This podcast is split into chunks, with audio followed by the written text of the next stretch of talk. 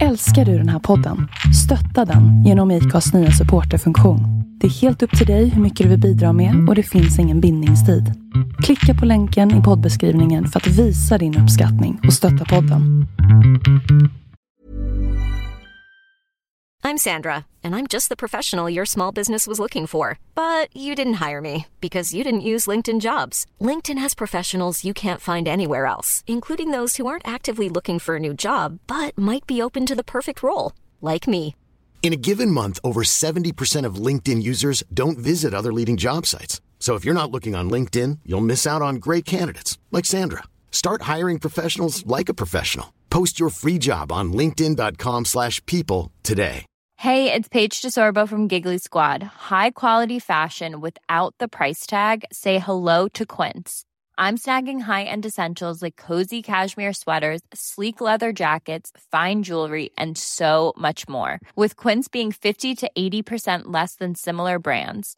And they partner with factories that prioritize safe, ethical, and responsible manufacturing. I love that. Luxury quality within reach. Go to quince.com slash style to get free shipping and 365 day returns on your next order. Quince.com slash style.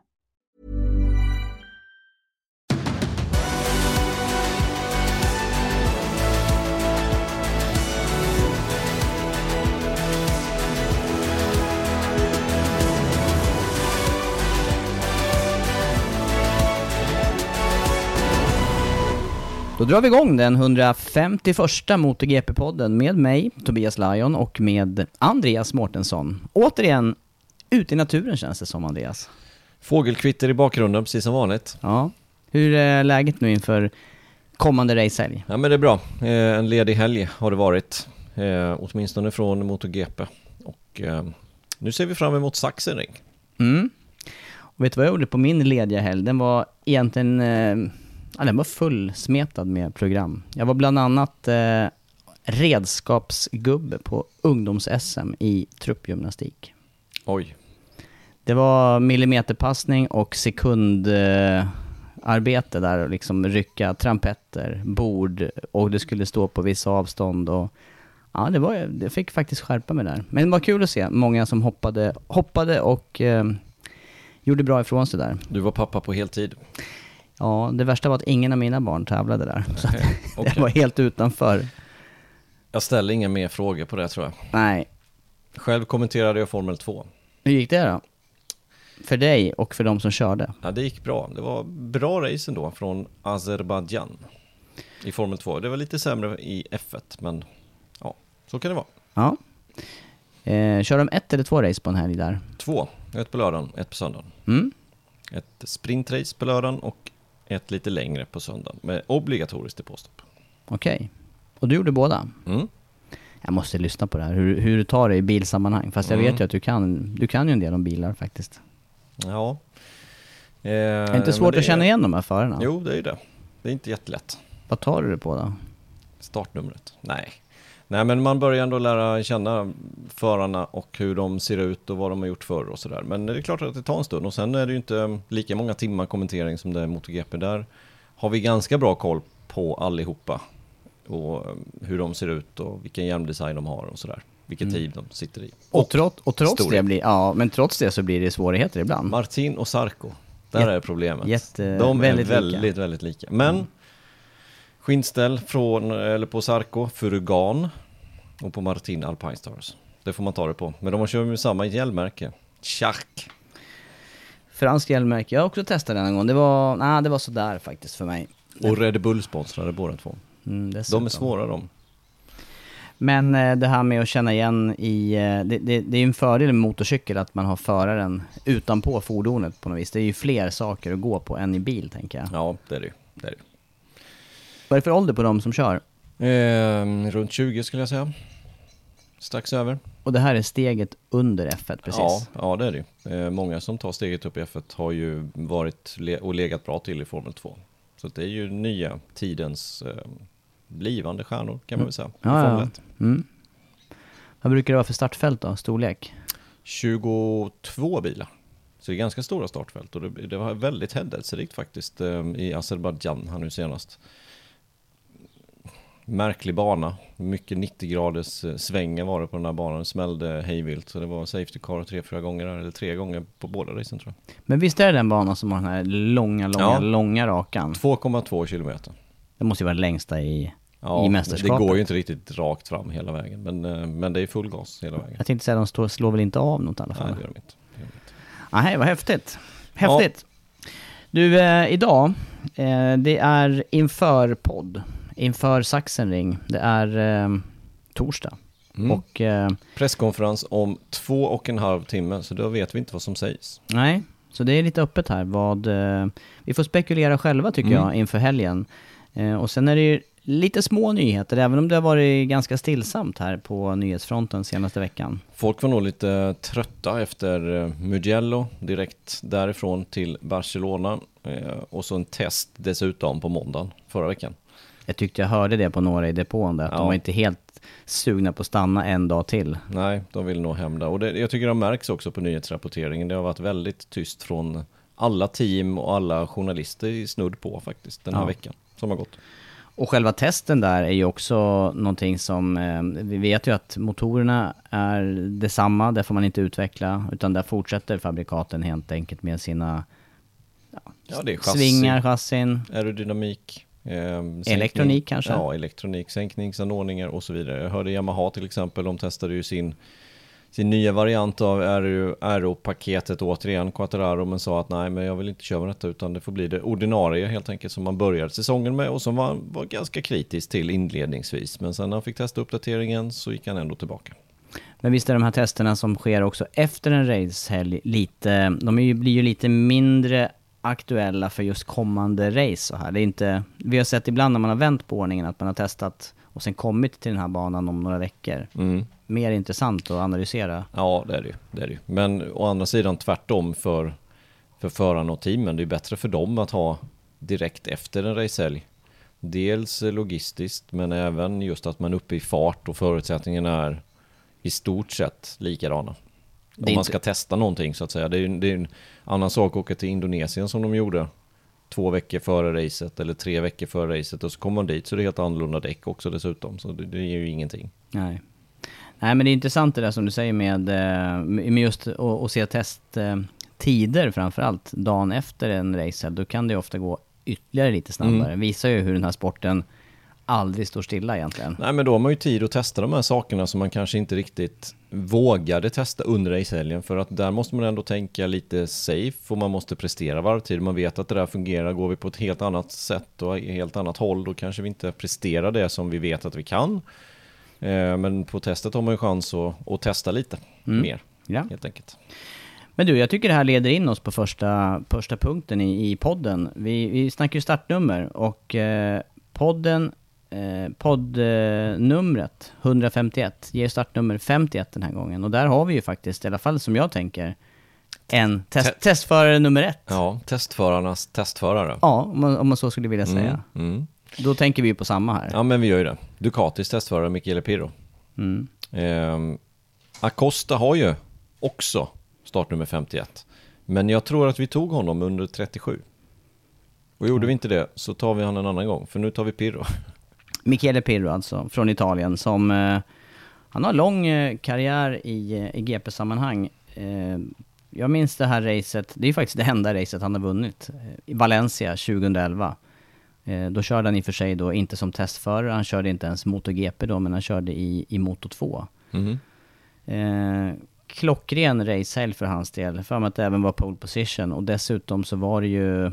Ja, det, det var ju efter den här tragiska olyckan i Malaysia med, med Marco Simoncelli. Ja, eh, och hur hänger det där ihop då? Jo, båda italienare, men det är inte riktigt så det hänger ihop för Marco Simoncelli körde just för Gresini, Fausto Gresinis eh, team. San Carlo Honda Gresini eller vad det kan ha hetat. Så var det då på, På den, den tiden. tiden. Mm. Eh, och Michele Pirro körde för Gresini, Gresini Racing Team i Moto 2. Eh, och eh, olyckan där med Simoncelli var ju i Sepang den 23 oktober 2011. Eh, och, och racet efter sen var ju just i Valencia. Eh, och där var det ju hyllningsstund till Simoncelli och de körde ju ett, eh, ett paradvarv där alla förare tror jag med egentligen samtliga cyklar, alla tre klasserna körde något varv. Stämmer. Ehm, under lunchuppehållet eller något liknande. Och sen så går Pirro på just en Gresini-cykel och vinner racet i Moto 2. Visst har det varit så mycket för Gresini-teamet, just de här uh, upp och ner, eller de tragiska händelser som sen också har eh, blandats med de här riktiga toppresultaten. Och, ja. Ja. Jag tänker nu även efter, även om jag nu, nu glider jag egentligen ifrån Pirro här, men, men efter att Gresini gått bort nu med, Ja, han, med Bastianini här. Ja, det är samma sak nu ju. Med Bastianini i segern och gå tillbaka till ett um, ja, italienskt märke kör de ju även förra året då med Aprilia men, men ehm, med Ducati till årets säsong och så går Bastianini och vinner första racet och, bara det var ju väldigt, väldigt känslosamt. Ja. Återigen så tar de en seger. Men du Pirro här då, han har ju en, han har ju en lång eh, racekarriär som sagt var och en, eh, en blandad sådan också. Han tävlar ju alla möjliga mästerskap och, och klasser. Förutom den här testverksamheten hos, eh, hos Ducati. Ja, eh, 125 först, sen Moto 2. Eh, och, och sen gick han ju över då och blev eh, till slut testförare hos, eh, hos Ducati. Mm. Eh, och, och Ducati verkar ju vilja ha honom igång som raceförare också eftersom man, eftersom man pushar hans körning i framförallt nationella mästerskapet där han har ett antal mästerskap i superbike-klassen. Mm. Så han, eh, han är ju i allra högsta grad aktiv raceförare också. Det är. Väldigt snabb sådan också och det jag tycker man ser det i och med att han kan italienska banor utan och innan så han brukar alltid vara snabbast FP1 eller åtminstone efter en halvtimme i FP1. Sen börjar de andra komma ifatt. Det var ju samma sak på Mugello senast ju. Ja. Eh, och där, där just på Mugello, det är ju ett annat av hans, eh, eller av de eh, Eh, tillfällen som, som har etsat sig fast på min näthinna. Den här bromsmissen som han gjorde för, ja vad kan det här vara? Tre, fyra år sedan. När, när, när eh, beläggen slog ifrån och han fick pumpa ett par gånger och sen slutade det med att han gick runt framåt där. Det var ju sån här hålla andan-krasch på riktigt. Ja, det var en rejäl krasch. 2018 tror jag det var. Ehm, riktigt otäck eh, krasch i slutet på raksträckan där. Men den ledde väl till något eh, positivt säkerhetsmässigt efter det? Visst var det här någon, eh, visst hände det någonting med reglerna kring skinnställen där efteråt? Det gjorde det, men eh, regeln fanns ju där innan men inte till för wildcard-förare. Det vill säga att airbag i skinnställen var obligatoriskt för samtliga förare men inte för wildcard-förare. Det blev det efter den kraschen. Kan man undra varför var det inte det innan och varför körde inte Piro själv med airbag i skinnstället? kan man ju fråga sig. Ehm, dessutom så var det en annan grej med just den här att man slår isär beläggen när det börjar wobbla lite grann. Eh, där har Brembo ett system som ska förhindra det. Någonting som inte satt på Piros hoj i det läget. Sen blev det också obligatoriskt att det skulle användas, även fast det var lite sämre känsla. Och vi kommer ihåg för något år sedan på Red Bull Ring när Vinales valde ett, ett annat bromsok jämfört med andra förare och sen slutade det som det gjorde när han fick hoppa av cykeln efter start och målrakan. Eh, samma sak där har tajtats åt lite grann regelmässigt. Mm. Eh, men men eh, som, som testförare, vad har man annars för huvuduppdrag där skulle du säga då? Vad är det som är viktigt att bidra med till, eh, till fabriken man jobbar för? Men man har ju det, det stora selektiva arbetet helt enkelt. Man, man testar mycket delar och sen så väljer man ut det som kanske kan fungera och det som ska vidare slussas till, till raceförarna helt enkelt.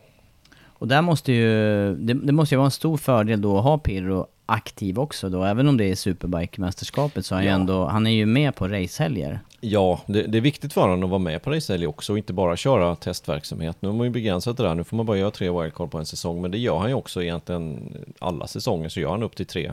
Det brukar vara Barcelona också och de två racen på hemmaplan, då Misano och Mugello. Eh, Så det är klart att det är superviktigt att han gör någonting annat också, håller sig eh, fit och eh, upp i fart och inte bara testar utan även får racea. Det tycker jag är bra. Men visst, jag slog lite i statistiken här inför när jag kollade upp honom och konstaterade att han hade någon säsong där med, när, ja, jag vet inte om han var uppe i 10 starter, men han åkte åtminstone för så gott som alla Ducati-team det året. För han blir ju ersättare också. Om någon av de eh, ordinarie förarna skulle slå sig och eh, nu med åtta cyklar på griden så finns det ju stora möjligheter till det. Mm. Eh, Pirro i, eh, i övrigt då, förutom det här, den här racesegern i Moto 2 och eh, bromskraschen där. Har du något annat eh, som du kommer ihåg honom för? Nej, men just att han är en väldigt, väldigt snabb eh, inledningen på alla helger för att han testar så mycket på de här banorna som han ofta kör race på. Eh, och dessutom att han eh, har polisspons. Just det, just det. Det, har vi, det, det hade han på hjälmen till och med något år där. Han är ju, de, jag skulle säga att han är polis då i grunden. Jag tror också att han är polis, ja. Mm. Och inte helt ovanligt här. Jag har stött på det här i endurance-sammanhang också. Just att man då har ja, backning, egentligen tävla på arbetstid. Mm. Med, med, statens goda minne då, måste det vara. Mm. Eh, jag har en annan anekdot faktiskt runt, eh, just runt Pirro och runt eh, Mugello. För det har ju, tillfartsvägarna där är ju riktigt, riktigt smala och trånga. Och eh, ett år när jag var där och jobbade, då hade vi inte helt bedömt det där korrekt ifrån på liksom resan mot, jag tror att det här var till och med, kan ha varit race-dag. Uppvärmning ska man ju då helst hinna till, för vår, för vår del, men även för förarnas del. Eh, och då var det just eh, några kilometer innan banan där, hamnade vi precis bakom Pirros, eh, han hade någon stor Audi vid det tillfället. Och då på något vis, då, då lugnade sig pulsen lite grann, för där, då plötsligt börjar ju publiken att skingra sig när de såg att det var han som kom och så bara låg vi slickat i bak, i stötfången på hans bil då. Han, vi hann precis fram, jag fattar inte hur han hann byta om, för det där var verkligen, det var på sekunden för oss liksom att springa upp. Ja, eh, det, det, man blir ju lugn då när man vet att en förare ligger före. Ja, faktiskt. Han ska det var ut och så, köra. Ja, det var så det kändes. Det är lugnt, då kan vi hinna upp och snacka. Kommer gå bra. Borde gå bra. Eh, ja, men där har de en bra, där har de en bra testförare. Eh, och det är ju han och eh, senaste nu två åren Stefan Bradl som har fått köra mest av testförarna Ja. egentligen. Ja, så är det. Men du, ska vi ge honom mycket cred för eh, den nuvarande Ducatin då? För den, han, Ja. han måste ju ändå ha en hel del och han måste ha bidragit med en hel del Det till det, måste han som finns. Det måste han ha gjort och det ska han ha cred för. Då släpper vi honom. Mm. Eh, på nyhetssidan då, var det lite torka där efter, har folk somnat in efter eh, Barcelona tror Ja, jag? de har tagit lite tidig semester. En vecka. Visst känns det så? Ja, det känns så faktiskt. Det kommer ju bli en lång semester snart, men innan dess så är det ju ändå två racehelger kvar och eh, viktigt skede utav säsongen och eh, jag tror också att de här förarna som är i kontraktsförhandlingar, för dem är det ju, det börjar bli viktigt att få saker och ting på plats. Det är det. Eh, väldigt viktigt för eh, just som du säger kontraktskrivandet. För det kommer hända säkerligen lite grann under sommaren. Det är två race kvar. Det är Sachsenring, Tyskland alltså, nu till helgen. Och sen nästa vecka så är det Assen. Precis som vanligt på midsommar. Så då blir det um, sill och potatis. Sill y-season trodde jag skulle säga. Det var riktigt... eh, var- Göteborgsskämt. Ja, det var riktigt Göteborgsskämt. Det var inte ens roligt. Jag tycker inte ens jag tyckte det var roligt. Men du, eh, de, de här, vilka Ja, är det som ligger i... Jag tänkte säga att då blir det sill och potatis på kontoret. Jaha, det visste jag inte. Jo, det är väl bara vi som jobbar på midsommarafton. Vad mycket vi får på den där buffén då, har du tänkt? Exakt. Eller så är det en liten buffé anpassad. Personlig. Ja, Du, eh, men eh, då är det Assen, precis som vanligt. De två racen återstår och fram tills dess, eller rättare sagt efter det, så blir det viktigt eh, med kontraktskrivandet och eh, därför är det viktigt för många förare att göra två bra race nu. Eh, jag skulle säga att eh, kanske den största kampen som vi är mest intresserade av också, vem tar den andra fabriksstyrningen hos Ducati? Och hur är läget där just Ja, nu då? 50-50 skulle jag säga, mellan Bastianini och Martin. Och vi var redan inne på det förra podden, vilka vi kanske tycker och hade valt. Och, och vi båda kommer fram till att Martin eh, tror vi är bäst lämpade för det här, men det är ju också väldigt svårt att avgöra. Eh, men jag står fast vid det, Martin, om vi tar lite nyhet om honom så opererar han ju sig, missade testet förra måndagen och har opererat den här nervskadan och beräknas vara tillbaka nu till Tyskland. Eh, så att för hans del och även för Bastanini, det kommer vara superviktigt. Bastanini dessutom två raka nollor från segern i Le Mans. Jag tänkte säga det, han får ju inte göra, han får inte göra misstag Nej. på det viset. Han får inte nolla framför allt. Nej, det får han inte göra. Eh, två raka nollor helt enkelt efter, efter segern i Le Mans som han gjorde väldigt, väldigt bra, men sen dess har det inte gått vad han har velat. Och nu har han rätt många poäng efter mästerskapet helt plötsligt. Trea fortfarande, men, men många poäng efter. Han står alltså på 94 poäng. Jämför det med Quattararo då, 147 som har tagit 45 poäng bara de se- senaste två racehelgerna. Så att tungt läge för Bastianini. Men sen har ju samtidigt, eh, samtidigt har ju Oliveira petats ut från KTM och han verkar ju inte vara intresserad av en styrning i, i Tektroa, deras satellitteam. Eh, Han, han är ju ändå ett namn som nämns här som eh, möjlig till Gresini framförallt. Ja, och det sägs ju idag, kanske till och med eh, mellan att vi nu spelar in och tills eh, podden ligger för lyssning till er, att det har blivit officiellt var någonstans han skulle gå. För det skulle bli officiellt idag. Gresini är en av möjligheterna och kanske det mest sannolika, skulle jag se, att han går dit. Ehm, och eh, då är det givetvis för att ta Bastianini styrning därifrån. Och frågan är ju då, flyttar man Bastianini till fabriksteamet eller tar han då Martins plats i Pramac? Om då Martin flyttar upp. Så att det är där det står egentligen. Ja, Så, så Men- viktiga race för de två. ja precis. Ja, det kan ju, ja exakt. Det kan jag, bli... jag tror inte att Ducati har bestämt sig än. Och, och egentligen behöver de inte göra det. Heller. Inte de än. har ju alla förare inom sitt hus ändå på något Ja, vis. ja. Nej, nej, jag håller med dig där. Men, eh, men eh, det kan vara intressant också att tillägga för helgen här gällande Bastianini där. Hans eh, crew chief, Giribola, eh, bekräftad sjuk i covid. Mm. Eh, och då, det blir en förändring för honom här till helgen som man kanske... eh, Det är aldrig bra med, med att ha en frånvarande crew chief. Nej, det är det ju inte. Ehm, Andrea Giribola heter han va? Ja, stämmer. Stämmer. Eh, mångårig crewchief för Andrea Dovizioso när han körde i Fabriks Ducati, jobbar ju då som sagt nu med eh, Bastianini. Ehm, och eh, det är klart att det är ett avbräck för, eh, för Bastianini. Sen om han inte är överdrivet sjuk, vilket vi får hoppas att han inte är, och sannolikheten är väl att det är så också att han inte är speciellt sjuk, då kanske han kan vara behjälplig hemifrån. Eh, och det tror jag är viktigt för Bastianini. Mm. Ersättare Sergio Verbena den här helgen. Vad har Mm. han för roll i, i vanliga fall då? Han är Ja, ju Någon allmän. planning manager eller något liknande. Ja. Får se hur det, hur det utfaller helt enkelt. Eh, Men viktigt då, och jag tänker också på det här med, med misstag, om man då tar Sachsenring som, som är närmast. Det är ju en bana som är ganska lätt att göra misstag på. Det är Oförlåtande. Det är den.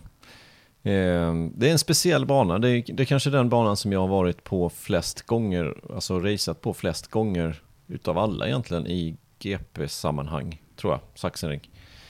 Eh, det är en väldigt, väldigt speciell bana. Det är ju, är det 10 svänger, 13 svänger? Kan jag knappt längre. Men det, det är åtminstone bara tre åt höger, resten åt vänster. Ja. Eh, och det gör ju den speciell, för högersvängarna är ju som sagt kurva 1, kurva 3 och sen ner för vattenfallet. Det är de som finns. Annars är det vänster som gäller. Eh, och oftast dåligt fäste. Och jag tycker hela tiden, va- varenda gång man kommer dit så handlar det om att bevara vänstersidan på däcken och få ner fästet i marken. Det är det det handlar om. Ehm, och det går bra med nya däck, ett varv, två varv, fem varv. Men sen när däcken börjar bli slitna, då får du inte med dig farten där ner för backen. Efter Omega och så går det vänster, vänster där, kurva 4, 5, 6. Och så ut ur sexan i nedförsbacken. Hela tiden dåligt fäste där. Och får du inte med dig farten där, då tappar du jättemycket tid i den nedförsbacken. Mm. Och det där ser man ju i, i MotoGP framförallt, Ja. men i alla klasser. Och, och står man nära, som vi har möjlighet att göra där ibland, då, då ser man ju också vilk, vilken nedläggningsvinkel det handlar om. Och Mm. ut, som du säger, hojen är lätt ut över när det börjar, det, det är brant ut för där. Ja, det är det. Så det är många samverkande faktorer där som gör att det blir, just som du säger, svårt med greppet. Ja, eh, och sen samma sak genom det, det snabba partiet. Om vi fortsätter på varvet där så är det en kort raka innan kurva 8. Eh, och samma sak där, har du, dåliga, har du dåligt bakdäck då har du svårt att styra in i den kurva 8 och så får du inte med dig farten ut. Så att det, det är en bana där, eh, där man letar grepp hela tiden eh, och där du måste, måste ha ordning på däckslitaget och eh, ett bra mekaniskt grepp. Mm. Du, Vi kan väl fylla på lite med banan alldeles strax men jag tänker också på, jag ska bara, för, för det som hände, det som förra racehelgen, eh, jag ska inte säga avslutades med, men eh, racet inleddes med en startkrasch och sen blev det ju snack och skriverier om det här. Hur är läget med de förarna? Jag tänker på med Nakagami här och, och Rins som båda slog sig. Mm. Det gjorde de. Banjaya helt oskadd. Skönt att se. Eh, Rins bröt ju armen och eh, ska ha en läkarundersökning idag för att se, att, för att se om han kan köra eller inte. Han har rest till Saxering. Förhoppningsvis så kan han köra men bruten arm, även fast det inte är så allvarligt, det kan bli... Eh, ja, det, det är nog inte säkert att han kör helt enkelt. Och inte på den nivån som man kan köra. Nej, ingen vila direkt på den här banan. Det finns, eh, annars skulle man ju tänka sig att man kan få lite paus på en raksträcka, men det finns ju inte Nej, här. det finns inte. Så tufft läge för Rins, riktigt tufft med brutna armen. Men eh, Nakagami däremot ser ut att, att klara den här utan större problem i alla fall. Vi får hoppas att han gör det och kan, kan köra. Ehm, och ehm, som vi pratade om förra podden där med bestraffningar så blir det ju ingenting efter detta utan det är eh, bara, ja, Nakagami får köra. Men Rins var inte så, han, han är ju, det, det tror jag också du sa där, att han var inte så nöjd med, eh, med domarna efter. Nej, Och tydligen inte Garcia heller. Jag vet inte exakt vad han, vad han har sagt, men vi- visst var det Espeleta som hade uttryckt sig lite nej, men roligt kring det här. Jag tycker Espeleta, han, han hade en lång intervju här med, med en spansk tidning. Eh, de gick igenom allt ifrån eh, nej, men publiksiffror. Eh, det har ju varit lite tunt på vissa utav anläggningarna. På Portimao var det lite tunt, i Mugello var det lite tunt. Eh, hans förklaring just i Mugello var väl att eh, att det var Monaco samtidigt. Och Indy 500 var det också i, i svensk perspektiv. Så att det var ju mycket som hände just den helgen. Och sen så var det kanske lite dyrt också dessutom. Men, men Sergio Garcia är ju Moto 3-förare och leder Ja. VM där. Ja, Och, och, och varit kritisk mot. Espeleta som är högsta hönset när det gäller att anordna hela Ja. det här mästerskapet. Ja. Och det som var var ju att Rins var ju tillsammans med Garcia, men, men framförallt Rins var ju väldigt kritisk mot, eh, mot domarna, eller FIM stewards, och i, i synnerhet då Freddie Spencer, som man tycker att de är inte i level med MotoGP. Eh, att de, de, de måste bli utbytta för att de förstår sig inte på det här ungefär. Så var hans kommentar. Och detta har ju att göra med det, hans incidenter med Nakagami. Delvis. Det, det är säkert i, i bakåt i tiden också, men det är, ju det, det är ju det som ligger till grund till hans uttalanden nu senaste tiden. Men du, var det något problem med översättningen sen Ja, på den här. Espeletas uttalande eller kan inte du berätta Nej men, vad som, ja, men vad som Espeleta tyckte ju, precis som vi var inne på förra veckan, att det som Rins sa så och var så kritiskt öppet, hade någon annan idrottsstjärna varit det mot en domare, då hade det blivit liksom böter, avstängning. För så säger man inte riktigt. Nej, jag tycker som du, som du säger det här i eh, sportmanship, eller vad säger man, sportslighet. Ja. Eh, och att man är en bra atlet helt enkelt. Eller en, nej, jag, jag hittar inte ordet. Nej men även, då- nej, även men då- Miller har ju varit väldigt kritisk. Ja, men Så då, många har ju varit kritiska, men det är ju... domaren dömer ju på något vis. Ja, det är det ju. I, det. Även i den här sporten. Espeleta höll, också med i och för sig att, eh, i alla fall att eh, man skulle inte säga så, som Rins sa. Vad, vad skulle hända då? Han, sa- han sa så här, nu är det översatt då med Google, Google Translate, men det blir ganska roligt blir det. För, to me, if a guy said what Rins said, if it was up to me I would stick a cigar up in his nose. För mig är det så serietidning, att man... Det kanske är ett uttryck på spanska, jag vet Men det inte. måste nästan vara det Som de har va? översatt på Ja, det. Men det i- blir ganska roligt. Ja. Trycka upp en cigarr i näsan. Japp. Det måste vara Det är mycket så man gör. Det är så man täpper igen truten på någon. Det är jättesvårt att prata samtidigt. Ja, det är det. Ja, det är. I alla fall. Blir det så här? Ja, det var roligt. Men det är lite udda uttalande. Och antagligen, det här får vi ta reda på. Det kanske är ett talesätt just på Ja, spanska vi måste, vi måste kolla det. Vi måste kolla det. Men kul blev det vilket fall som helst. Ja, men det är i alla fall ingen, Nakagami har ingen bestraffning att vänta till, eh, till helgen här. Nej, men, men återigen, jag tycker man ska införa det här poängsystemet igen. Ehm, för det hade varit värt de poäng, tycker jag.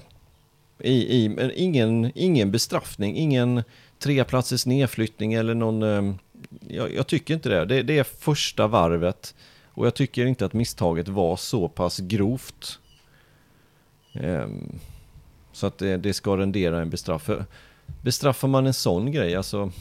Vad kan man göra till slut? Vad törs nej, man göra? Nej, till slut blir det ju rally av det. Mm. Det blir time attack, alla kör varsitt varv. Ja, Det är inte roligt. nej. Det är inte det vi vill ha. Sen får Nej. det inte bli ful Jag tycker inte detta var ful körning. Detta var ett, ett misstag.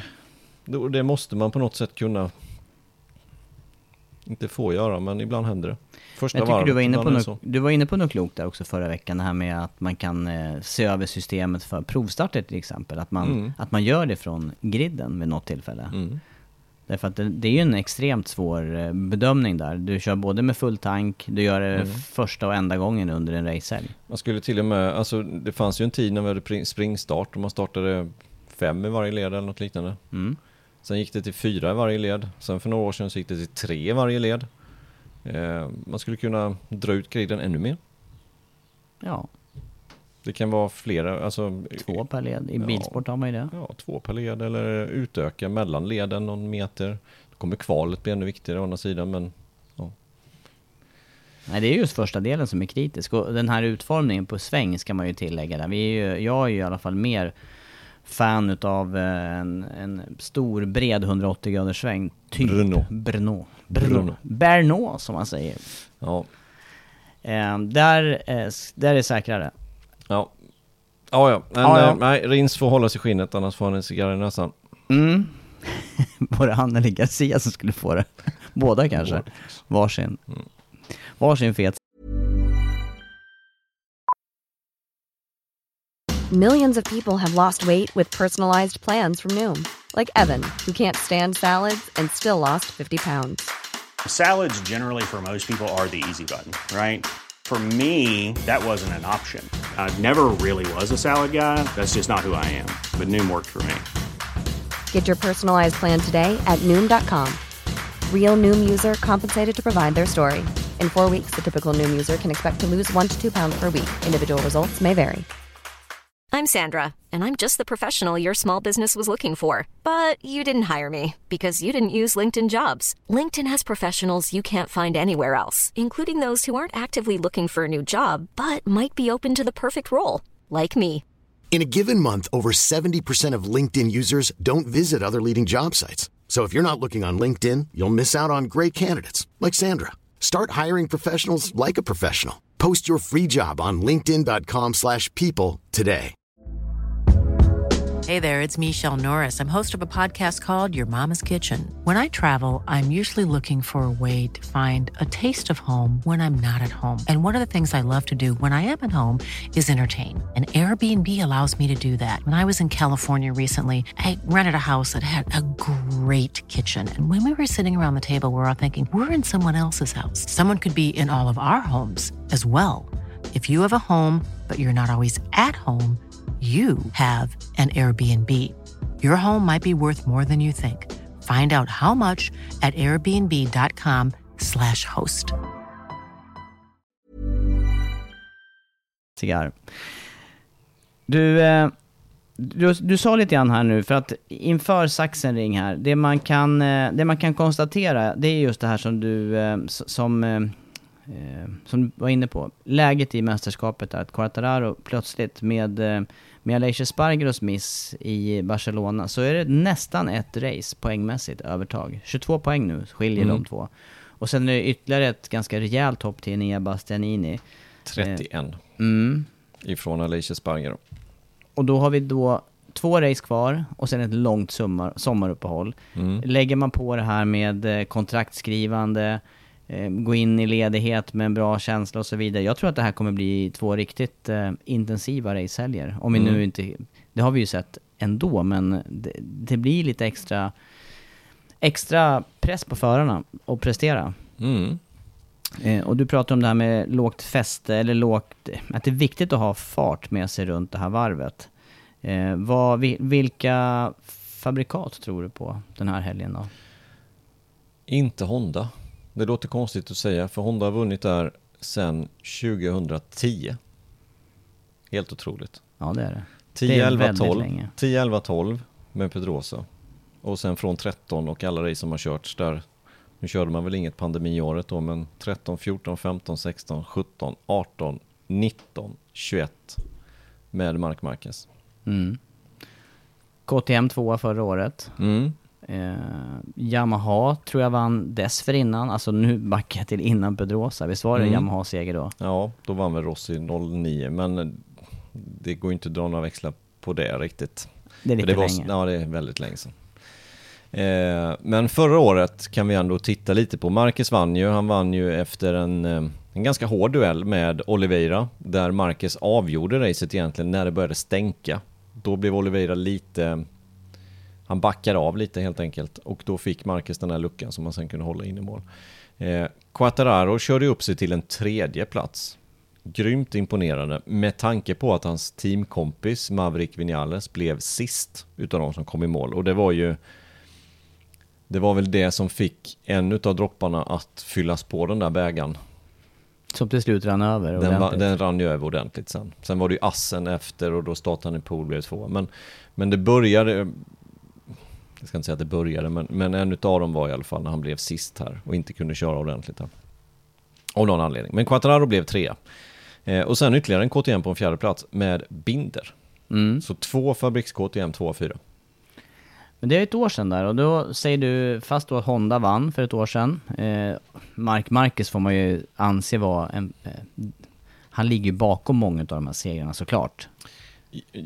Självklart. Det, det, jag vill inte säga att det var Honda som vann förra året, för det var Mark Marquez som vann. Ja. Nästa Honda blev 10 med Paul Sparger. Så att Honda kommer inte vara med och vinna på söndag. Det, det kan vi konstatera. Men kan vi ha kvar KTM som en av eh, möjliga, en, en möj, ett möjligt fabrikat högt upp? det- Det är ju frågan det, för just i den här delen av, av säsongen förra året så var ju Oliveira riktigt vass. Han kommer från Segern i Barcelona, han kom tvåa på Mugello och sen blev han tvåa även på Sachsenring. Så att han var ju ett helt annat slag än vad KTM är idag. Så att jag tror att det kommer gå ganska bra ändå för KTM. Och, och det baserar jag på det jag sa innan, det här med greppnivån. Jag ska inte säga att det är dåligt fäste, men det vill till att man, man har bra driv ut ur svängarna och det verkar ändå KTM ha, att de får ner fäste på ett bra sätt. Ehm, Så jag tror det kan gå ganska bra för KTM. Seger? Nej, det tror jag inte på. Men, men jag tror att framförallt Binder kommer vara med. Och här handlar det mycket om det här mekaniska fästet, för med den här nedläggningen, med nedläggningsvinkeln som man Ja. ser på stora delar, det, det går inte riktigt att ha en elektronik som sköter det här. Nej, mycket handlar om, eh, om det mekaniska greppet skulle jag säga. Ehm, och, och, och går vi tillbaka till Yamaha då så är ju det en av punkterna som de klagar på. Det är just fästet ut ur svängarna. Som Dovizioso, det är allt han gnäller på egentligen. Det är just fästet. Han tycker toppfarten är mindre problem. Medan Quattararo på något sätt kör runt det problemet. Men ja, vi får se om man kan göra det denna helgen. Jag, jag skulle ändå säga att han är en av de favoriterna. Men, men det beror nog mycket på hur han kom ut ur svängarna. Men då är det, det är den föraren som du lyfter på Yamaha, de andra är inte i det Nej. slaget just nu. Nej, de är, ing- de är ju ingenstans. Nej. Eh, Suzuki då? Eh, Rins som vi hörde där, halvskadad, osäker. Eh, Mm. Mir fick ju till slut ett vettigt resultat i Barcelona. Kan han vara med här och hävda sig i, på, på Sachsenring? Ja, eh, det kan han absolut vara. Mir. Det, Suzuki borde passa ganska bra för eh, den här typen av bana. Eh, Men det är jättesvårt att säga var man har Mir någonstans. Eh, Faktiskt. Och, och han kanske är, han är rätt ensam också, sannolikt.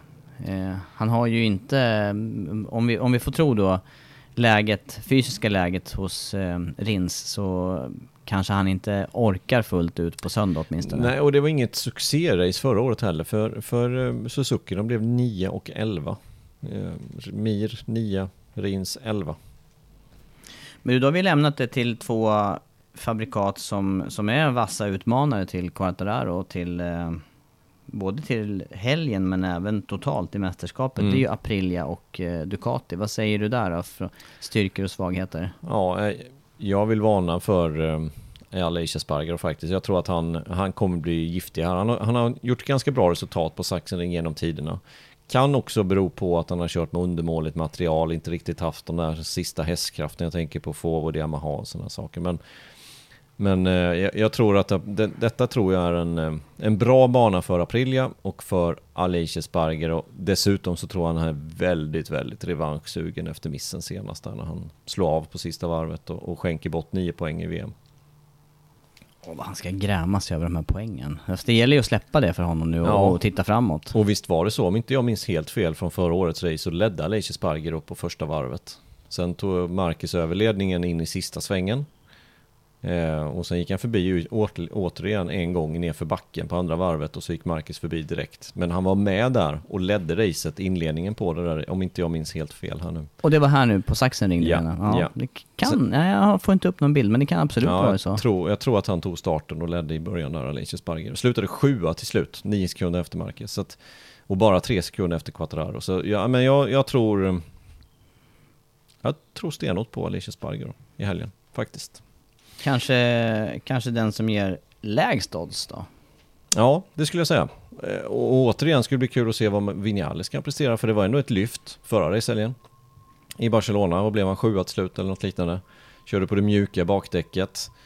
Eh, Det ska också bli spännande att se vad han kan, ehm, kan göra nu. För nu har han ändå på något sätt varit med några racehelger där uppe. Och eh, jag tycker man märker det på honom att han, han väljer en lite aggressivare taktik till racet. Han, han satte på nya däck till warm-upen just för att få den här sköna känslan. Men det gör man ibland när man jagar fart. När man har kontroll på sin egen fart och självförtroende. Ja, men då kan man, kan man testa däckslitage istället till exempel och ställa in cykeln i sista där och sådär. Så att kan han ta något steg tillbaka och, och ja, få, få med sig farten han har visat så, så tror jag även Vinales. In- Jag tror kanske inte på pallen men topp 5 borde han kunna, borde han kunna göra. Mm. Sen har vi Ducke kvar va? Ja, det är en hel hög med Ducatisen. Mm. Eh, Och, och Banjaya har ju detta som kanske sin sämsta bana. Och det säger han själv, detta, detta är en bana som han absolut inte trivs på. Förra året så blev han dock bästa Ducati på en femte plats. Tätt följt av, eh, av Miller som blev sexa. Eh, och sen Sarko då som blev åtta. Så att eh, Banjaya behöver ju studsa tillbaka givetvis. Eh, Barcelona gjorde han ju jättebra fram till att eh, han körde omkull där. Eller, ja, påkörd. Nakagami Mm. slog omkull honom. Ja. Ehm, så ehm, han är nog också revanschsugen. Han, han kan komma tillbaka till den där känslan han körde förra året utan press egentligen. På något sätt. Han har kontraktet färdigt. Mästerskapet är inte kört men inte troligt heller. Nej men sen är det ju, och sen är det ju flera mm, förare och team runt omkring här. Sarko Martin då om man tar Pramac-teamet eller Besecchi Marini eller då Gresini-teamet Mm. där både, ja men Bastianini framförallt under race men Didier Antonio på kval var det med bra. Mm. Nej, men jag, jag tror Bastianini kan bli giftig faktiskt, även, även han. Eh, inget bra race här förra säsongen, 23 sekunder efter utanför poängen faktiskt på en 16 plats. Så att han måste ju givetvis höja sig mot förra året, men det har han gjort på samtliga banor. Så att eh, det blir spännande att följa. Martin med nyopererad hand. Det får vi kanske avvakta hur hans fysiska förmåga är. Annars hade jag satt honom som en av utmanarna till Alicia Sparger och kanske till Quattararo Banjaya då. Men Sarko då som är ändå hel och Ja. Men han har ingen seger än så länge i den här klassen och eh, det verkar inte riktigt komma dit heller. nej vi får se. Han, han är, han är åtminstone med och har kontakt i mästerskapet uppåt. Eller? Ja, ja, Men det kanske är tack vare att andra gör misstag och inte Ja. helt på egen fart alla ja, gånger. han Martin med en dålig hand och nervskada slog ju honom liksom senast. Ja, sant. Eh, nej men det finns mycket att hålla utkik efter där då. Men, men eh, klar favorit låter det som på dig här med eh, Aprilia och Ja. Alicia Sparger. Ja, Kanske då i samband, eller i samma nivå eller liknande nivå som Yamaha och Quartararo. Ja, och där ska det bli spännande att se. För, för um, min lilla tes är väl helt enkelt att, att Aprilia har lite bättre grepp. Medan Yamaha kommer få problem med eh, fästet helt enkelt efter 3-4 varv när, när däcken börjar gå ner sig. Men det vet vi inte om det stämmer inte, det får vi se först imorgon. Eh, men eh, Alicia Sparger och Quattararo, det är väl de som är favoriter bakom där. Eh, Bastianini, Martin, Banjaya. Vad säger väderprognosen för helgen? Ja, det säger ut som att de eh, slipper frysa. Varmt, varmt Mm. Väldigt varmt. och torrt. Ehm, ja, hela helgen. Ingen risk för regn. Svag vind. Ehm, 24 grader idag, 24 grader imorgon, 32 på lördag, 35 på söndag. Strålande solsken. De behöver inte frysa om de inte sitter nära ett AC-aggregat. Och då blir det, vad heter det, urladdning där sen med något rejält åskoväder sen i slutet Mm. på helgen kanske. Kan bli. Men det är märkligt, för sen på måndag så blir det 21 grader. Det jag tycker alltid är sådär att det blir varmare och varmare en hel helg och Mm. sen, Ofta. ja, sen går luften ut. Men eh, 30, som du säger nu då, 35 grader på, eh, på söndag. Riktigt varmt. Och den här banan, den är ju fysisk, Ja. även om det inte är så hårda inbromsningar. så Nej, just den, det är, här att, den är jättefysisk och ligger som i en gryta också. Och ingen, ingen, eh, ingen tid att vila. Så att det är tufft. Riktigt, riktigt tufft. och, och stort publiktryck verkar det bli också om man Mm. tittar på eh, biljettförsäljningen inför racet. Det verkar vara slutsålt. Och här, Det- blir, det- och här blir det ju slutsålt på Ja, riktigt. det blir det.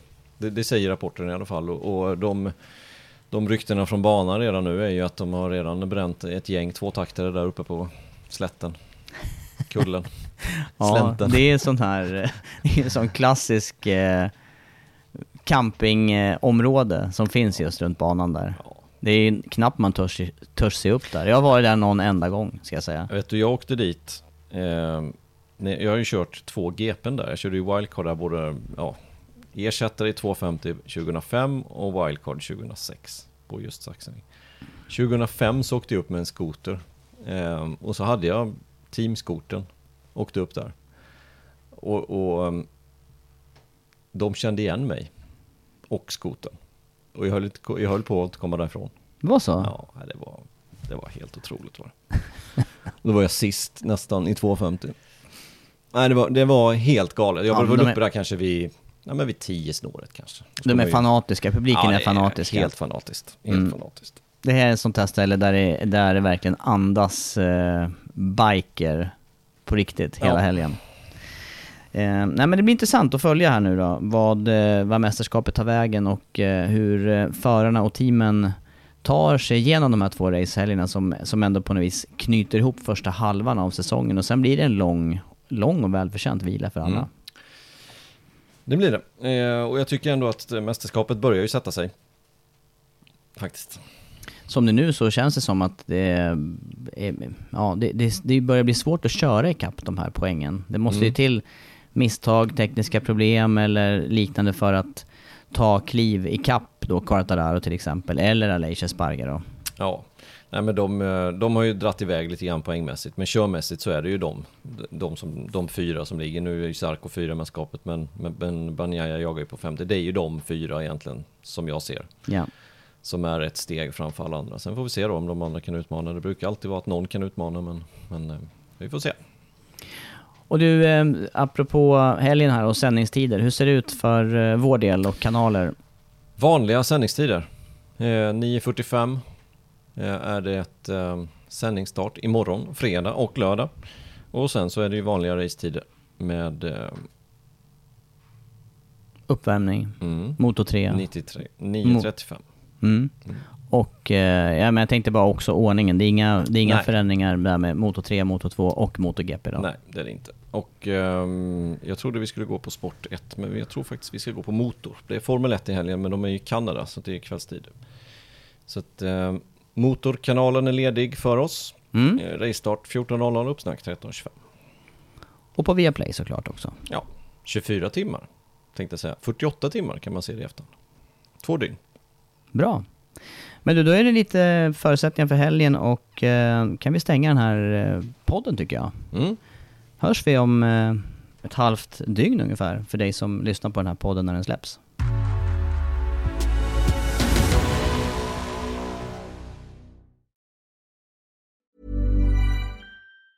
Planning for your next trip? Elevate your travel style with Quince. Quince has all the jet setting essentials you'll want for your next getaway, like European linen, premium luggage options, buttery soft Italian leather bags, and so much more. And it's all priced at 50 to 80% less than similar brands. Plus, Quince only works with factories that use safe and ethical manufacturing practices. Pack your bags with high-quality essentials you'll be wearing for vacations to come with Quince. Go to quince.com slash trip for free shipping and 365-day returns. Mom deserves the best, and there's no better place to shop for Mother's Day than Whole Foods Market. They're your destination for unbeatable savings, from premium gifts to show-stopping flowers and irresistible desserts. Start by saving 33% with Prime on all body care and candles. Then get a 15-stem bunch of tulips for just $9.99 each with Prime. Round out Mom's menu with festive rosé, irresistible berry chantilly cake, and more special treats. Come celebrate Mother's Day at Whole Foods Market.